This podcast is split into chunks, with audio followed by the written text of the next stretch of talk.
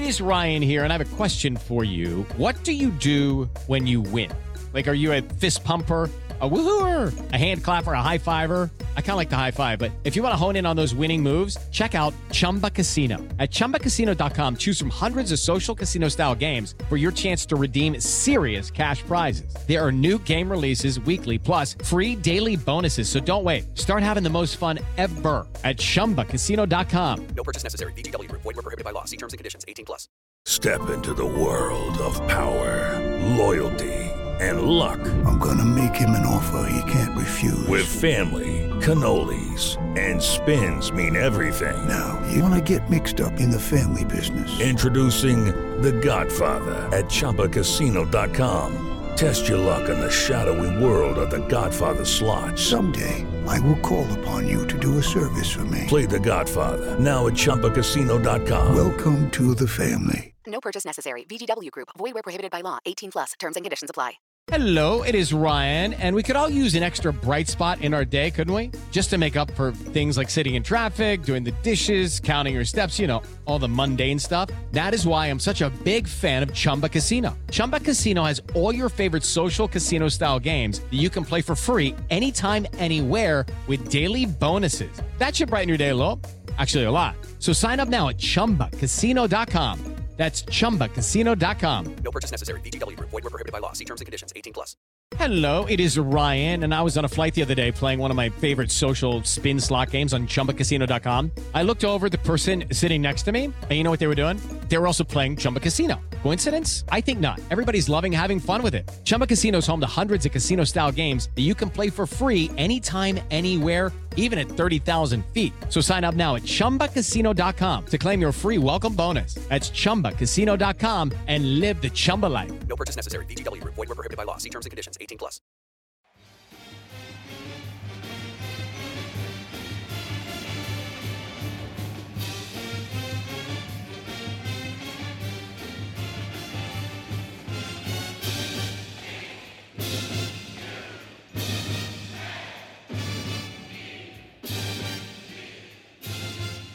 Duke fans, hello and welcome to episode number 191 of the Duke Basketball Report podcast. Guys, we are somehow approaching 200. I don't understand how we've been around that long, but for those of you who have stuck around with us, we appreciate you.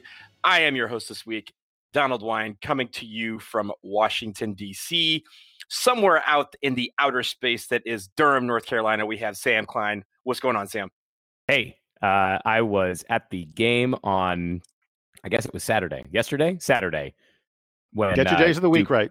Duke uh, Duke beat the pants right off of Notre Dame, and I don't think that Mike Brey had anything to say about the referees after the game was over. No, probably not. But we'll get into that in just a second. Uh, before we do that, our resident AT alien, Jason Evans, is also here. Jason, hello, sir. Hello to you as well. This has been kind of a big basketball weekend. We had a lot of NBA stuff going on with the slam dunk. Mhm. We're going to be talking about slam dunk later on. We will discuss the slam dunk outrage later on on this. Oh podcast. yes, it's going down. We I have thoughts on what I saw last night. So Many before we do that, before we do that, we are going to talk about some Duke basketball. And yesterday was a great day for Duke basketball. Duke basketball hosted the Notre Dame Fighting Irish. Uh, uh, well, apparently, apparently Notre Dame showed up and played a little bit of basketball, but it does not we were reflect not that a in the score. host. We were not a we were nice we were host. terrible hosts. we we dispatched them by a score of 94 to 60. Jason, we already started with with that and, and we're, I'll kick it to you first. What did you see from this game that made this so easy? I mean, the easy answer is Duke hit their threes in a pretty big way. I texted you guys at one point during the game a photo um, of a moment in the second half. Vernon Carey is in the middle, and the ball has just been passed to him. He is surrounded. Every single one of the guys are are, are outside the three point line um, by uh, by Matthew Hurt, Tre Jones, Joey Baker, and Alex O'Connell.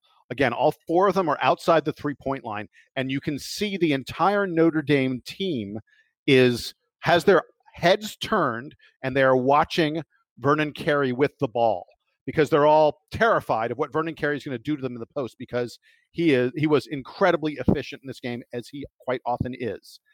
But you can see the four Duke guys around the perimeter, and every single one of them is ready to put up a three pointer the moment Carey kicks it out to them. And for Notre Dame, I think they just weren't able to figure out, they couldn't pick their poison. They couldn't go, oh, let's stop Carey and let Duke shoot threes, or let's shoot the threes and let Carey do his thing. They weren't able to do either one of those. So Vernon Carey was scoring inside. Matthew Hurt, when he went down in the post, scored very effectively inside. Javin DeLaurier scored inside. You name it, they were able to score on the interior. And when the ball went to the exterior, when the ball went out beyond the three point line, Duke was raining down threes. We hit 45% of our three pointers. Now, I'll tell you one of the most amazing stats from this game that I think is sort of the underreported thing about the game. Yes, Duke scored 94 points. We're not going to lose many games when we score 94 points. Um, and that's a huge number. But the significant thing about this game was that Notre Dame only scored 60 because Notre Dame is one of the best offensive teams in the country. We said on the preview coming into this game that Notre Dame is like a top 20 offensive team. And I mean, they only got 60 points in a game that was played at a pretty high pace. Uh, there was a fascinating stat I saw. So I was looking at some really advanced stats that break down, you know, where you take your shots and how how well you hit your shots. Duke was 21 of 24 on shots sort of at the rim, around the rim, you know, within within three to five feet of the basket. 21 of 24 basically Notre Dame wasn't able to block any shots. They weren't able to contest shots that we took in that area, you know, right there in the paint, right around the the, the rim. 21 of 24. Notre Dame was 13 of 26. They only hit half of their shots that were taken at the rim. That's because Duke was blocking shots. Duke was getting in the way and disrupting what Notre Dame, you know, was trying. We were contesting everything. If you only hit 50% of your shots at the rim, you're in huge trouble. What we saw in this game, I think, was a return of the Duke defense that has been that was so effective earlier in, in December and January. Um, that has kind of gone away to some extent lately. Uh, when Duke plays defense like that, Duke wins basketball games. Period. End of story. Move on to the next question.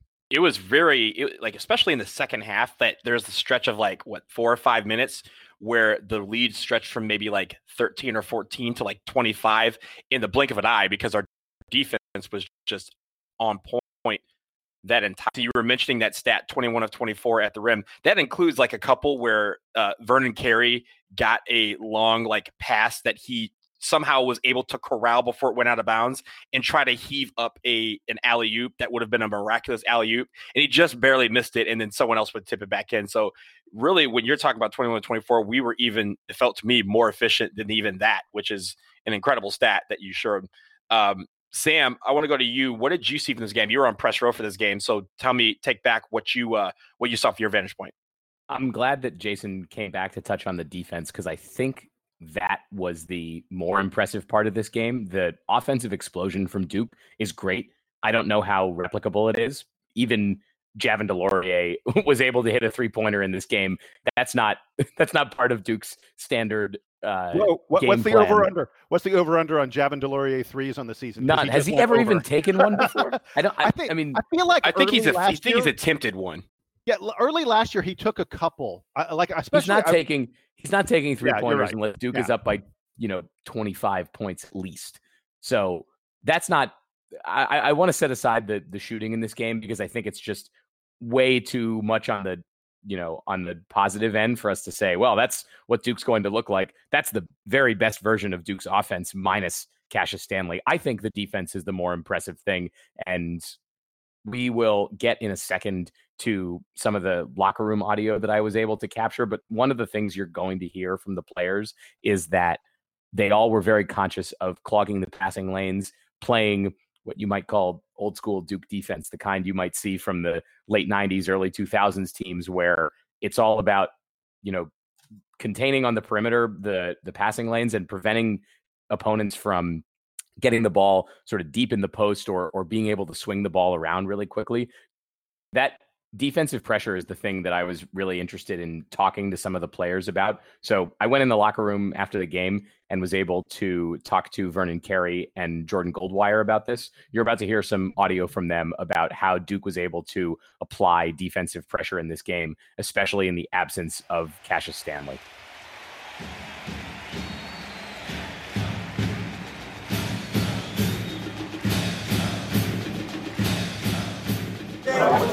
Hey, Vern.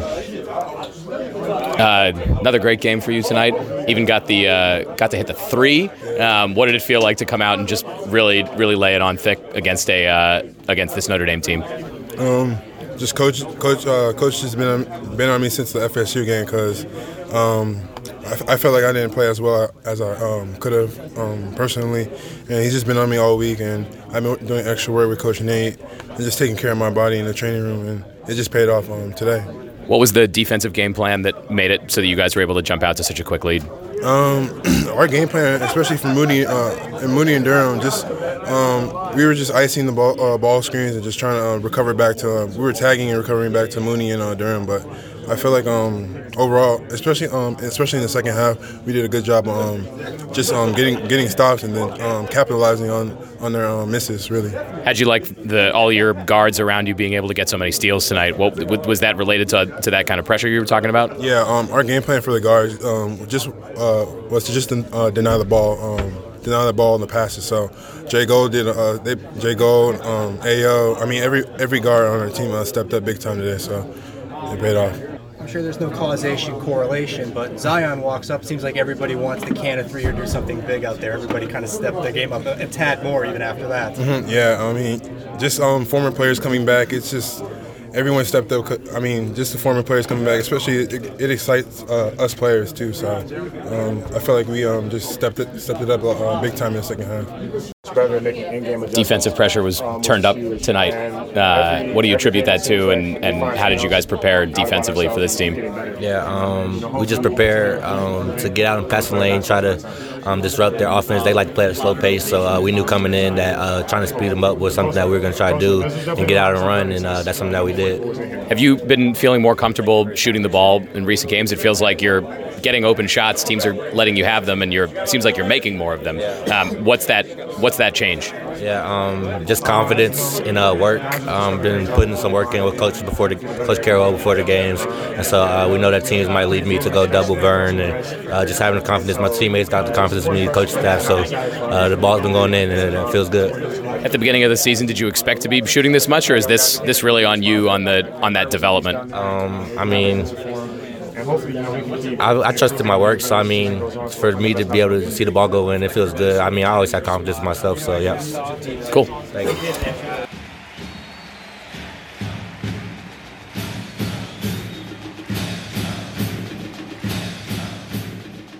So I think you get a good sense from Carey as the big man who obviously played a huge role in this game as he has most of the season, but also from Jordan Goldwire who has really risen up to I think be sharing the lead guard duties with Tre Jones. I mean, there was one possession where Jordan Goldwire felt like he was just given the task of, all right, go hound the the ball handler until you until you get the ball out of his hands and rattle him so much that he's just going to avoid you later. So I think you got a good sense from both of those guys that Duke had a really strong defensive game plan and that they were able to clog the lane against Notre Dame. They were able to to disrupt the passing lanes and and really frustrate, as you said, Jason, that Notre Dame offense that is usually pretty good at finding finding holes and and finding good shots. They weren't able to do that on Saturday leading Duke to get a lot of runouts, a lot of steals, and able to sort of demoralize the Irish such that the last 10 minutes of the game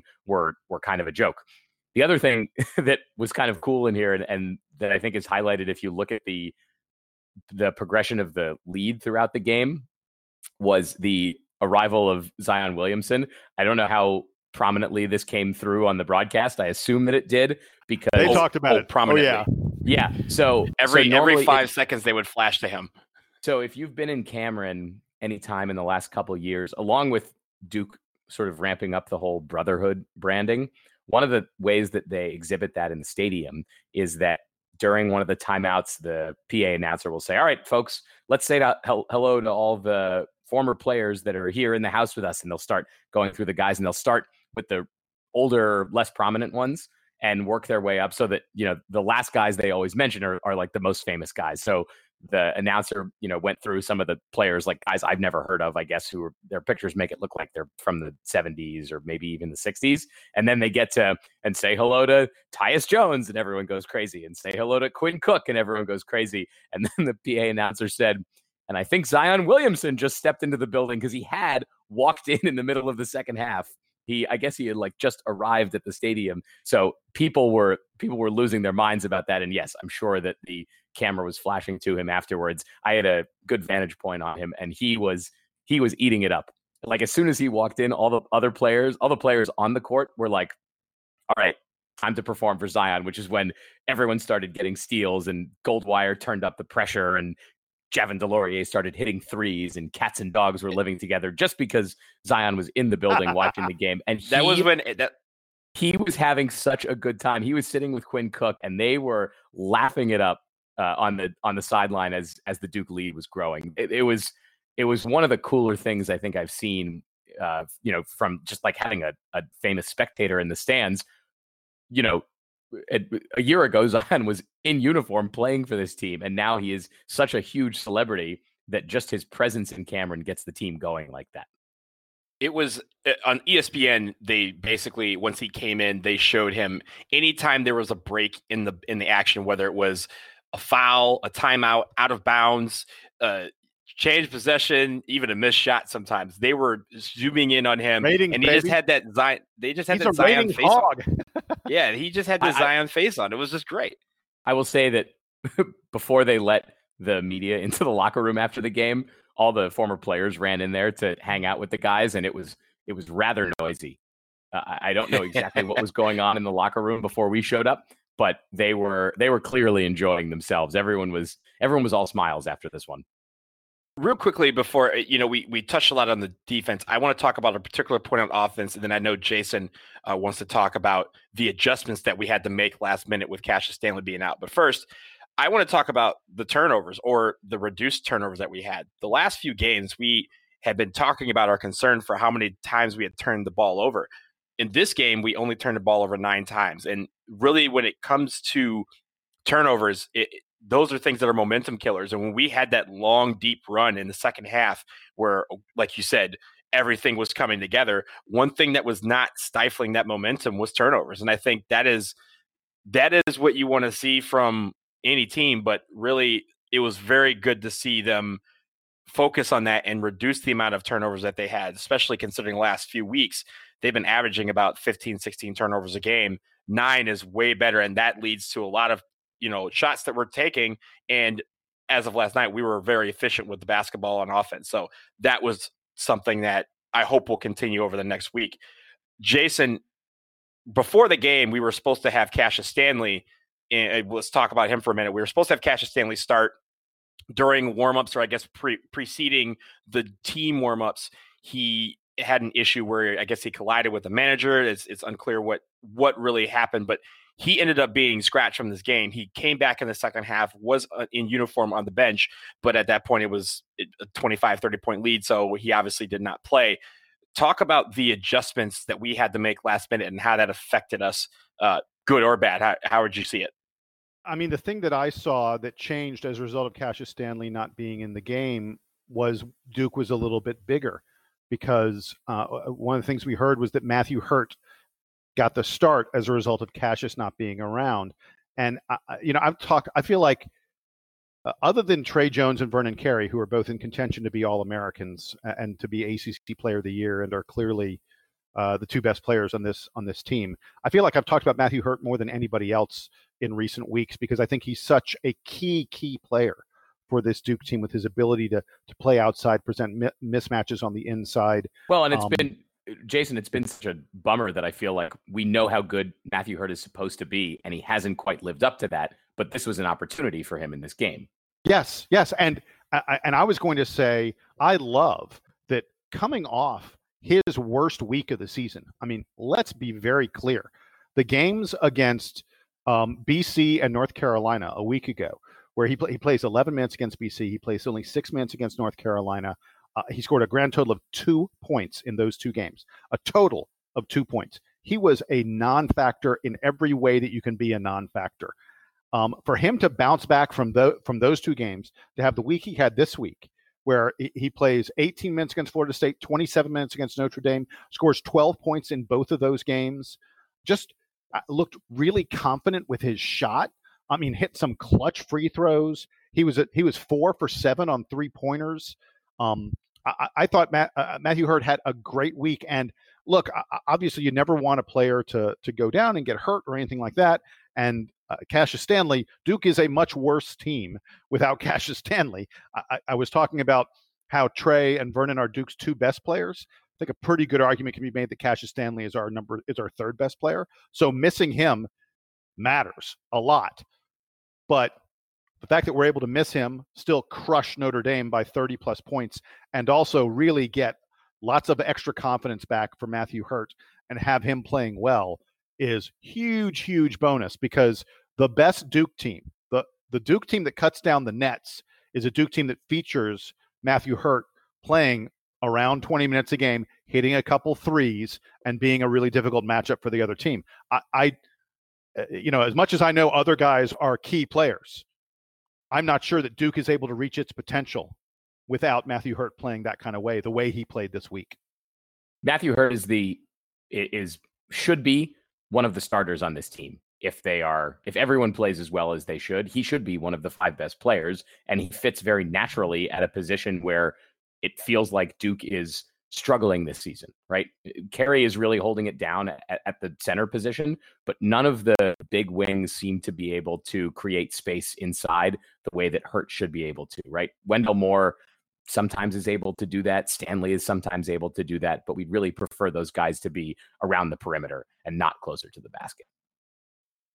Yeah, and when it comes to Matthew Hurt, I I think Jason, you're right. Last week was terrible, and this week he came back in a big way and really that versatility is what any coach would need in a national championship team. They need somebody who's going to can do the dirty work, can go outside and go inside, who can draw the best defender uh, out on them and create open spaces for other people, and and really just by his presence on the court, be someone who can make an impact on every single game. I think we're seeing Matthew Hurt work through that in freshman year, where we would expect him. He has the ability to have an impact on every single game, but he just obviously as a freshman, that's it's a lot to expect from one kid, and we're seeing those you know those ups and downs. And I think going forward, if we can keep this confidence going, this is the right time to get it. Right, we're we're eh, we're almost at March. We have a few more games left in the regular season, and then every game is really, really, really going to count. So if Matthew Hurt can continue this and build on this confidence,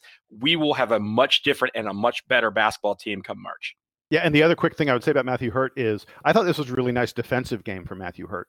He most of the time he was in the game, not all the time, but most of the time he was in the game, he was matched up with John Mooney, who is Notre Dame's stud. And it seems crazy to say a guy who got 19 points and nine rebounds, which is what John Mooney did, 19 and nine.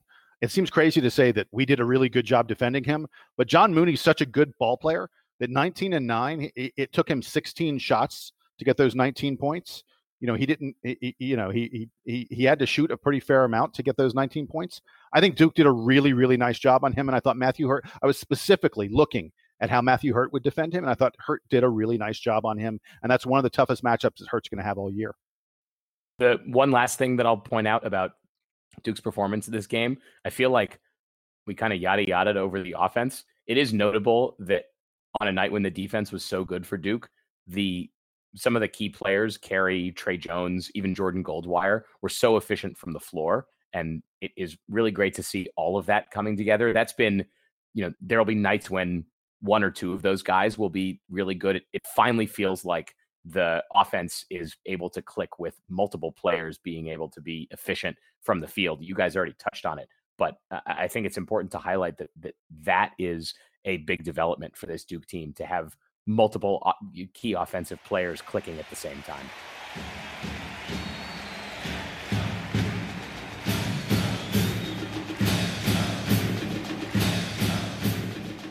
Okay, guys, we have a midweek uh, matchup for us this week. Uh, we're going to play North Carolina State, one of those games that sometimes can be tricky, especially with them being one of those rivals from down the road in Raleigh so Sam, I'm going to start with you. What can we expect this week on Wednesday when we take on the Wolfpack?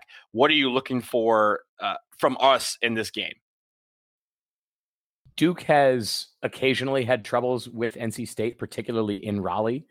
State obviously considers North Carolina like their most important rival, but that doesn't mean that their fans and their players aren't excited to steal a game from Duke. So hopefully it's just a game where where Duke locks down. They they do have a couple days to recover from this Notre Dame game. You could see the benefit of rest with the long layoff after Florida State that Duke had, you know, coming into the Notre Dame game. Hopefully the same holds true for the game in Raleigh on Wednesday. Duke gets three days off and then you know a trip where they don't have to get on an airplane they just have to get in the bus and go basically down the street to raleigh so hopefully the uh, being on the road now having been at home for a couple games doesn't throw duke off the i think that the thing i'm most looking for is to see kind of going back to my most recent point i want to see those offensive players able to you know continue to, to play in rhythm together and, and get good shots NC State is a team that Duke should play really well against. Um, they're sort of a fringy bubble team this season. Duke is playing as well as anybody in the country right now and should be able to dispatch the Wolfpack easily if they're clicking. I think the trouble will be if Duke isn't able to continue to apply pressure on the defensive end the way that they were against Notre Dame. So I'm kind of looking for for both sides of that. I didn't I haven't gotten a chance really to watch a lot of state recently, so I don't know exactly, you know, what the the um, what the keys from them are, but uh, I'm going to be watching this Duke team to to see if all this progress is real or if it's just Notre Dame having a bad night in Cameron. So NC State really doesn't have a big win on their schedule. Every ranked team that they've played this season, they've lost, although some of them have been close games. But they're still fifth in the ACC. They're they're probably one big win away from, at least in their mind, making a challenge for uh, trying to put themselves in contention for that NCAA tournament. Jason, what players from NC State should we be looking out for when we play them on Wednesday night?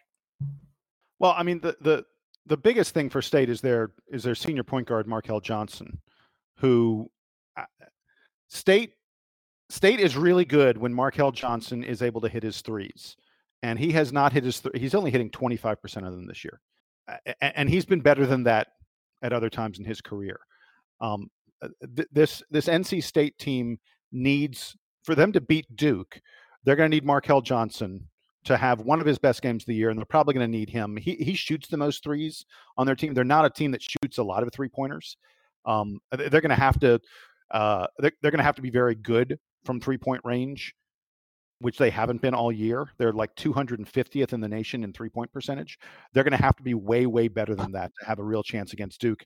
Uh, you know, the, the matchup I think that's sort of going to be the most interesting um, is uh, is State's big man DJ Funderburk uh, against Vernon Carey.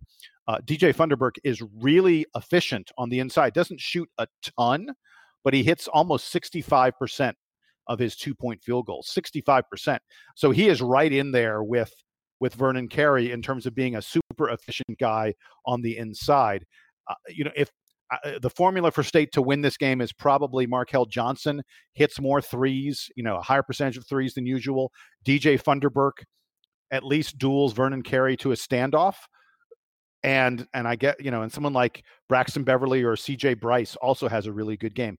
That may be asking too much of this NC State team. Donald, as you pointed out, they they really they don't have any any win that you look at and you go, oh, that's that's an impressive win. That that shows that this is a team that's capable of playing with you know a tournament level team. I mean, their, guess their best win is probably Wisconsin. They beat Wisconsin in the ACC Big Ten Challenge, which is a nice win. But Wisconsin is such an up and down team, and that game was at State. Wisconsin is so much better at home than on the road. Other than that, there there isn't a really like their next best win after that is probably they beat Notre Dame, I guess. Uh, actually, they beat Virginia. I forgot they beat Virginia. But this state team is currently seven and six in the ACC. That's not going to get you to the dance. They, they, they've they've got to find a way to probably win. Uh, you know, of their remaining six ACC contests, they they they got to win. I'm sorry, they're seven and seven. I said they were seven. They're seven and seven in the ACC. They lost tonight to Boston College. Um, of their final six contests, they've got to win at least four of them and uh, and eh, you know, and they've got to have a, a, a, big win. They've got Duke and Florida State at home, so they've got chances to get a marquee win. But if they don't win the one of those two games, they're they're going to be going to the NIT. And and I, again, I just I think it's going to take several guys from State having among their best games of the year. Yeah, they only have a couple more chances, like you said. I think they play us t- uh, a second time in Cameron. Obviously, that would be a difficult task for them, hopefully. Uh, but Wednesday night is really going to be one where I always look at that game as Jay, as Sam mentioned. It's a game we've we've lost to them in Raleigh before, and it's because they show up for us. And that's one of these games where this is it. This is this is going to be. The, I mean, of their the guys that consider rivals, this is their Super Bowl for the year because UNC's not that good. So this is going to be the one that they're going to get up for. Uh, Wednesday night is going to be a raucous atmosphere, and I think the energy needs to be there from the jump because that's usually where we falter in Raleigh. So Wednesday night, 9 p.m. is a late start, and we will see if our guys can do it. We're going to talk about a couple of other things to get to our player of the week and parting shots after a word from these sponsors. So we're back here on the Duke Basketball Report podcast, episode 191 we have a little update from uh, the NCAA. Mark Emmert, the president, went to Congress last week. Uh, you probably missed it because Congress was has been a little busy lately here in DC. But Jason, you have the scoop on what was discussed uh, in Congress over this pay to players uh, ongoing phenomenon, ongoing saga. Give us an update on what you saw last week from Mark Emmert here in DC in Congress. Yeah, sure. So uh, uh, I just want to say, first of all, I consider advocating for paying the players, finding a way to compensate them fairly, to be a personal mission of mine on this podcast and a personal mission of this podcast in general. Uh, I, I think everyone knows the current system is unfair, it does not work, and it must be changed. So, Mark Emmert, the president of the NCAA, went before a Senate panel this past week, and he virtually got down on his knees and begged Congress to please pass some national law that will govern the way players will deal with name, likeness, and image, um, and and the, and the way the NCAA uh, is able to maintain eligibility for players while still allowing them to be compensated for their name, image, and likeness. Um, he asked for a national standard. He said different states. There are 25 different states that are considering different laws. And the NCAA says, oh no, we're powerless. We can't control this. All these different states are doing things folks, if you have a child in the car, cover their ears because I'm about to use foul language. Bullshit. Wait, wait, wait, wait, wait, wait, wait, wait, wait, yeah. wait. Wait, wait. Before you do that, before yes. you do that. Okay, now do it. Get him. Get him. Get him, Jason. Bullshit. It is complete bullshit from Mark Emmert to say that the NCAA can't police this on their own. He's totally making shit up. The truth of the matter is this the NCAA Board of Governors, who are Mark Emmert's bosses, could make a change to this as quickly as they want to. And what they could simply do is they could say, hey, you know that California law that everyone seems to really like? That law that says that goes into effect in 2023 that says players are allowed to make money off their name, image, and likeness. We're going to make that the rule for every NCAA state, every NCAA institution. And you know what? Every one of those other states, those 24 other states that are considering different laws, they would drop it instantly. They'd go, oh, good. Thank you for dealing with this. We can go on to other things like taxes and building new roads and the stuff that legislators are supposed to do. They don't want to have to deal with this. The only reason different states are dealing with it is because the NCAA is too cowardly and too corrupt to deal with it on their own. So, Mark Emmert, bullshit. He says he's worried about a level playing field. He says he's worried about rich schools being able to pay players more than poor schools. Boo hoo. Have you seen the facilities and the perks at a big football or basketball program compared to a small one? Duke goes to Hawaii every other year. We go to we go on foreign trips every other year. How many teams in the Atlantic Sun, the MEAC, the Missouri Valley are doing that? Duke players get tons of free shoes and gear from Nike. They appear on television enough to be household names to even the most casual college hoops fans. This is to say nothing of guys who play football for Ohio State or Michigan or Alabama or Georgia or Clemson. The idea that Mark Emmert is powerless to do anything because he doesn't know how to handle dealing with rich schools versus poor schools. Again, bullshit. 99.3% of the top 100 football recruits pick a Power Five conference team. The big schools already have a recruiting advantage and no one seems to care about that. So the idea that the NCAA is now saying, "Oh no, the fact that some of these big schools may be able to pay them a little more than the poor than the small schools, that's the reason they can't put this in place." Again, Mark Emmert, bullshit. By proxy, these programs are able to continue offering the best, right? It's just a matter of are they getting it via the best facilities or the coaches having the nicest planes to recruit them in or the players taking the nicest planes to the games that they're playing in you know the, the the money finds its way to the programs one way or another. It's just a matter of us deciding that some of that money deserves to go directly to the players as opposed to the rest of the infrastructure that's in place around them to keep the system running. First of all jason i, I think i think the kids can now tune this back in but that was perfect the fact that Mark Emmert wants to go to Congress, Congress, Congress can't pass a resolution congratulating a national champion without there being an objection. And he wants them to institute a blanket standard of restricting the money and the amount of money that college scholarship athletes can earn. I think is just preposterous. I mean, we're already having the has versus the have nots. And now we are telling people because you're good at a certain industry, you can't make money off of your name. If I was good at chemistry, believe me, I can build a chemistry set and sell it or, or have a cure or create a drug or something and make billions off of it while I'm in college. If I play an instrument, I can go on tour while in school and make money off of my craft. give lessons. You could give lessons if you're a you smart lessons. You're yeah, smart absolutely. Math, if you're good at math, you can give. You can be a math tutor. You can make good money doing that. If I'm absolutely. good at basketball, I cannot be a basketball tutor. I cannot be a basketball coach on the side. It's stupid. Right. It, and and he's actually going to Congress to advocate for them to pass a law restricting that. And we know, and honestly, I, will be real with it. We're going to go out. We're going to go there. We know who it's targeting is targeting the football players and is targeting the basketball players, of which most of them are a certain persuasion. He's going after some people's livelihoods in the only way that he knows how. And I think that is wrong, first of all, the just blanket wrong. But really, on top of that, it really hey, Donald, shows. Donald say it. Donald say it. It's it, a bunch of old white men telling young black men they're not allowed to make money. And telling them what to do. And and telling them that they should be okay and they should be you know grateful that they have a scholarship to attend a, a division one university. And i think that's stupid. I think that's preposterous and and they know what they're trying to do. But hopefully if congress is i can't say if congress is smart because they're not. I'm not trying to be political but you know on, on either side aisle we got some dumb dumb folks up here in in, in district.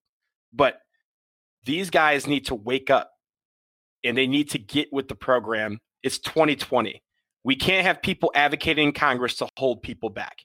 I think that's the dumbest part of all, and that he's trying to hold tens of thousands of college athletes back simply for the simple fact that they know how to pick up a ball and play that sport really well. So, uh, if I can, I'll I'll take the last word on this, if you guys don't mind, because this is my baby. please, please do.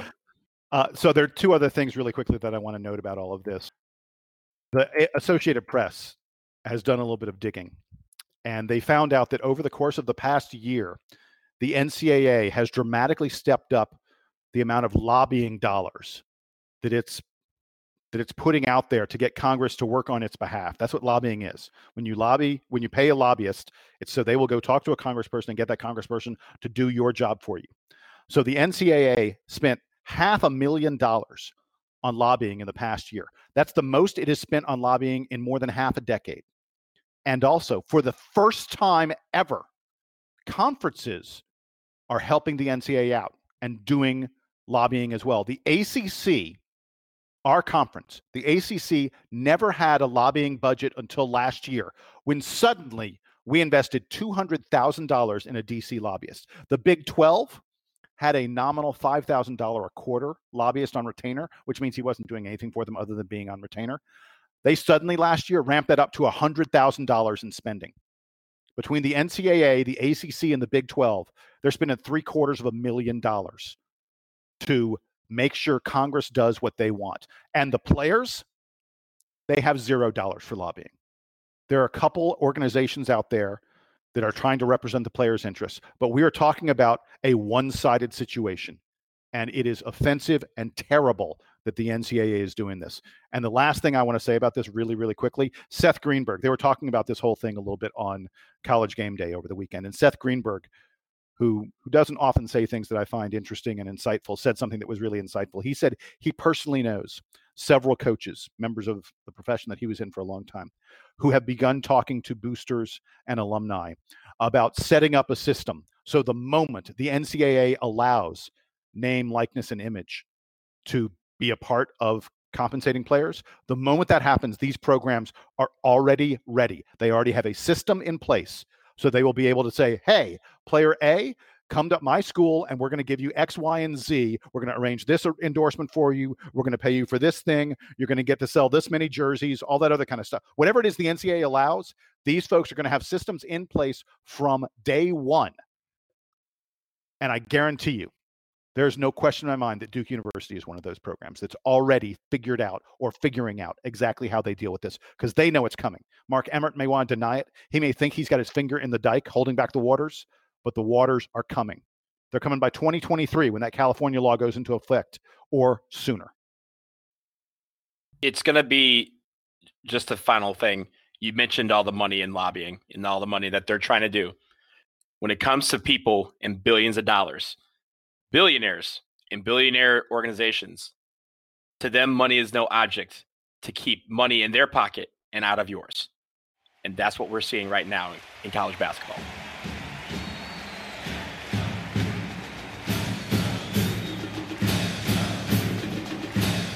Okay, guys, we have come to our player of the week. A reminder we did have a game earlier this week. You can take that game into account as well as the game last night. So, Sam, who is your player of the week? I think for the full set of contributions this week, he wasn't the flashiest player, but we talked about how hard he played against Florida State, and I think against Notre Dame, he was he really showed out at both ends of the floor. I'm giving player of the week this week to good Jordan Goldwire. That's a good pick. Jason, what do you got? I don't know how after I talked about him earlier, I can't give it to Matthew Hurt. I really, I, I mean, I, I'm giving it to Matthew Hurt not because he was the best player of the week, because he wasn't, but he had a bounce back week, and, and and he was at a moment. Look, it's really easy to have to get down on yourself and not have the intestinal fortitude to say, I'm not playing a lot, I'm not playing well. That's okay. I'm going to work harder, as opposed to sort of going into a shell. And what Matthew Hurt did was he took last week and he tossed it in the trash can and had a good week this week. So I'm going to go with Matthew Hurt as my player of the week.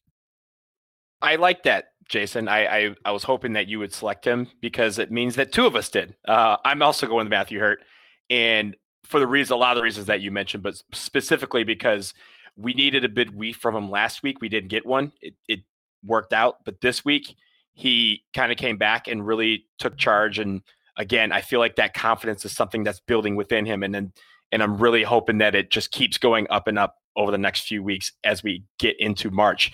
But for this week, he was definitely a guy that was maybe an unsung hero to to these games. So I will consider him my player of the week. All right, now it is time for parting shots, and we alluded to it last week. Jason teed it up for us last week, and now he gets to talk about it. Jason, your parting shot. I'm going to introduce you to the research of a gentleman named Luke Benz. Luke is a data scientist who graduated from Yale in 2019 with a Bachelor of Science in Applied Mathematics. What that means is he's able to talk about things that I don't understand at all. But he did, for his dissertation, for his BS, he did an extensive study of the value of the timeout in basketball. And what Luke found is, is that, that Roy Williams. Yes, Roy Williams is an idiot because what Luke found is if you look at the expect now he he does all this math that I can't even begin to follow. But if you look at the expected number of points a team should get over a 5-minute period, if a team calls timeout, they generally get between 1.5 and 2.2 extra points over the next 5 minutes as a result of calling that timeout. Now, it's it's worth noting that that you know depending on where it is in the game that can be different i mean we're not saying if you call a timeout and there's 30 seconds left in the game you're you know you're not going to automatically get an extra point and a half to two points um it's expected value and it, and and luke says that taking timeouts earlier, especially in the first half, he thinks is a very valuable thing. Correcting course when it's going bad early in the game, Luke says, is a hugely important team. He says teams calling a timeout perform better for about five minutes following that timeout. That's really significant. And he said you know, the least valuable timeout is the use it or lose it timeout right before halftime. Coach K does that a lot. He just hasn't needed to call a timeout the whole first half. And so he'll call timeout with 30 seconds left to design a, a good play. But he said, other than those timeouts and the timeouts at the very, very end of the game where you're literally just stopping the clock, he said that, you know, calling timeouts is actually something really valuable. Again, one and a half to 2.2 points over the course of five minutes. And I just think it's it's fascinating that someone dug into the numbers enough to come up with this. This is not him guessing. This is him putting together formulas that like would make my head spin. But this is what he came up with. So a hat tip to Luke Benz, the Yale graduate, who says Roy Williams is an idiot for hoarding his timeouts. That was really worth the wait. Thank you for that, Jason. That was awesome. Um, Sam, do you have a parting shot for us today?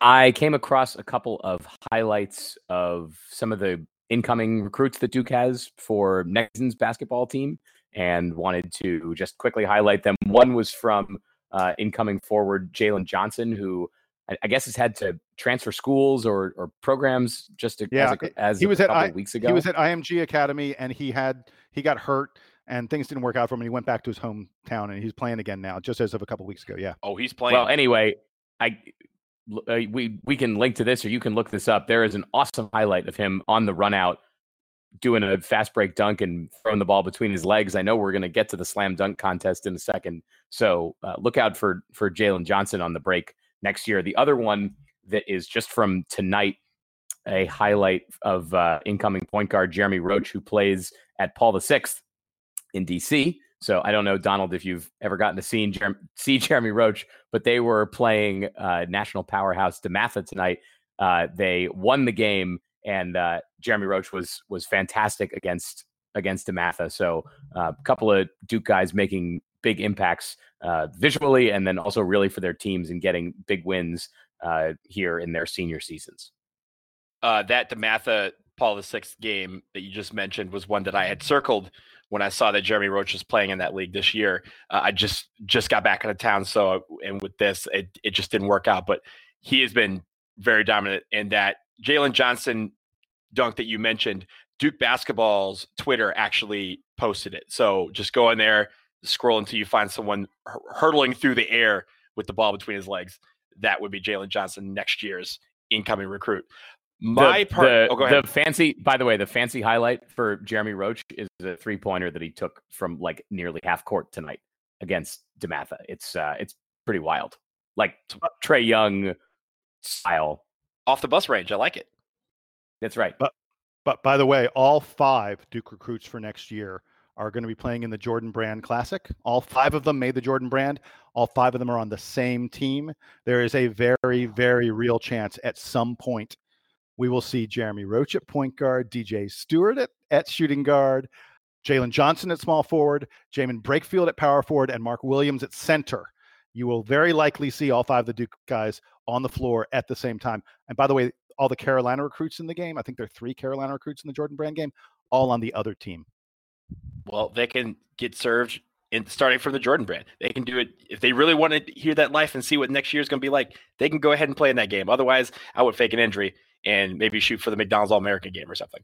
Um, my parting shot, Jason, you talked about it earlier, and I'm going to really talk about it.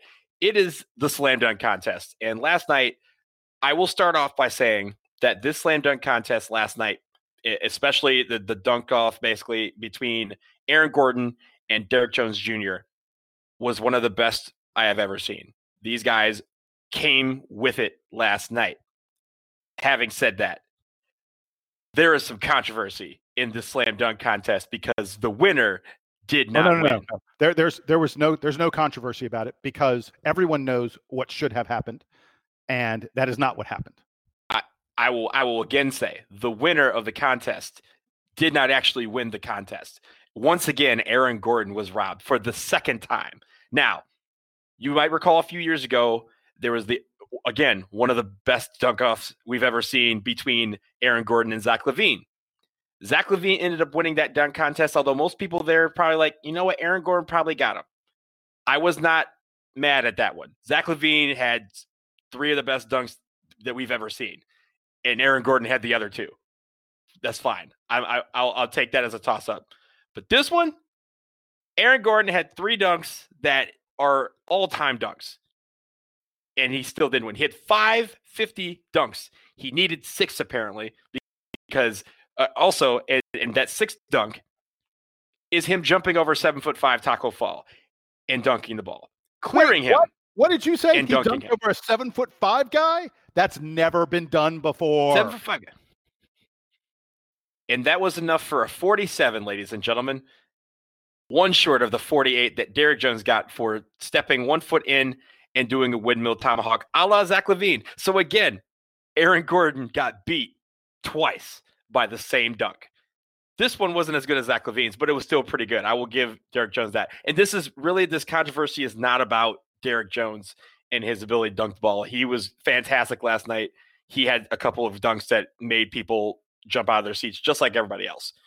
But Aaron Gordon getting robbed twice is a travesty. He should have two trophies on his shelf, and instead he has zero.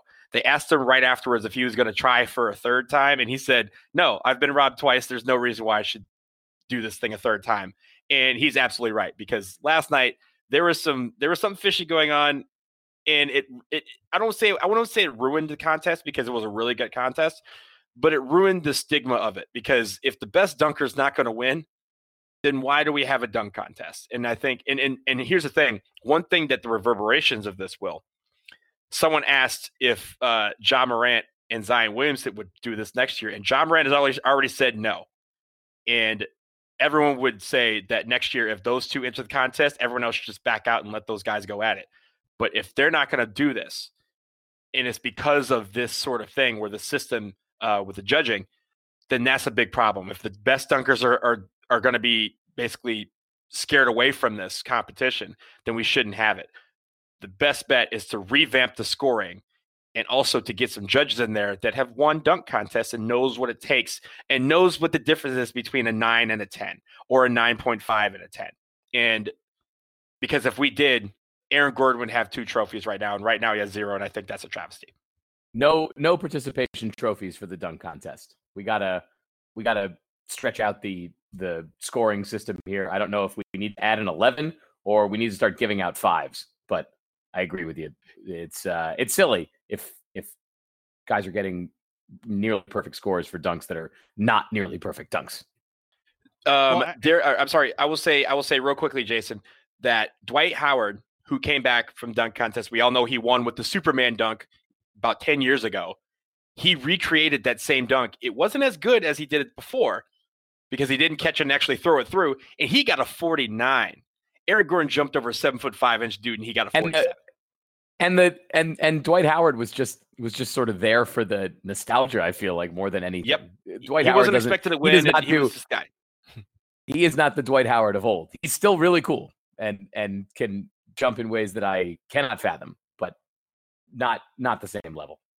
Look, the the way to know that this was a travesty, the way to know that that this was wrong, is the expression on everyone's face when they showed the 47 score for Aaron Gordon it wasn't just Aaron Gordon reacting to it. You even saw Derrick Jones Jr. being like, "Whoa, what? What? Really? Yeah, it looked like, like really? like I didn't deserve to win that. I don't think." Like his buddies were like doing, "Dude, you didn't deserve to win."